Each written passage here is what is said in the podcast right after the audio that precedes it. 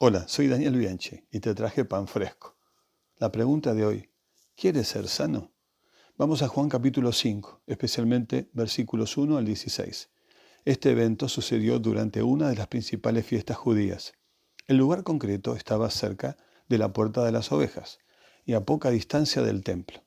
Era un estanque, conocido como Betesda, que significa casa de misericordia. El estanque era un lugar profundo y alimentado por una corriente de agua subterránea. Alrededor había porches o galerías con espacios amplios donde la gente podía reunirse. Siempre había una multitud de personas enfermas y en necesidad. Según la creencia popular, la primera persona que ingresaba al agua cuando ésta se movía recibía sanidad de su enfermedad. Solo una persona, la primera.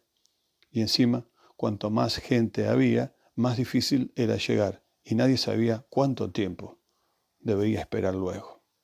Tengamos presente que en el mundo antiguo había santuarios dedicados a deidades, Esculapio y otros. Según se creía, tenían capacidad de curar a los enfermos. En esos lugares había una fuente o estanque para que la gente se purificara.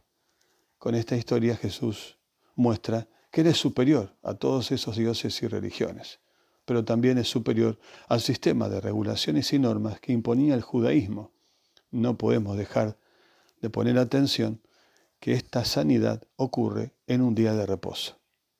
A la Bethesda de ayer y a las de hoy, esos lugares poblados con personas invisibles, yacientes, abandonadas, descartadas por los demás, llega Jesús.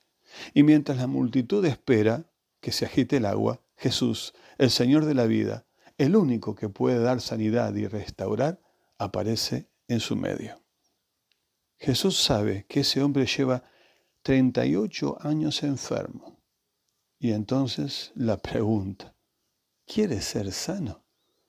¿Quieres estar completo? Vaya pregunta, podríamos decir. Esa pregunta va al centro de la situación. ¿Realmente quieres ser sano? ¿Quieres ser sano con todo lo que implica? ¿Te acomodaste? ¿Te entregaste a tu condición? ¿Estás dispuesto a comenzar una nueva vida? El hombre responde con una queja. No puedo llegar. Nadie me ayuda. Otro se me adelanta. Quiere ser sano. Y entonces sucede. Jesús hace lo que nadie puede hacer por sí mismo ni con la ayuda de otros. Lo que los santuarios, las religiones y el judaísmo no podía jamás conceder. La presencia de Jesús transforma ese estanque de miseria, de dolor y necesidad en un lugar de misericordia, de nueva vida. Para Jesús esa persona no es invisible.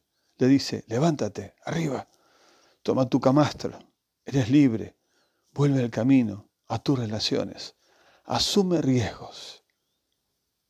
Entonces, ¿quieres ser sano?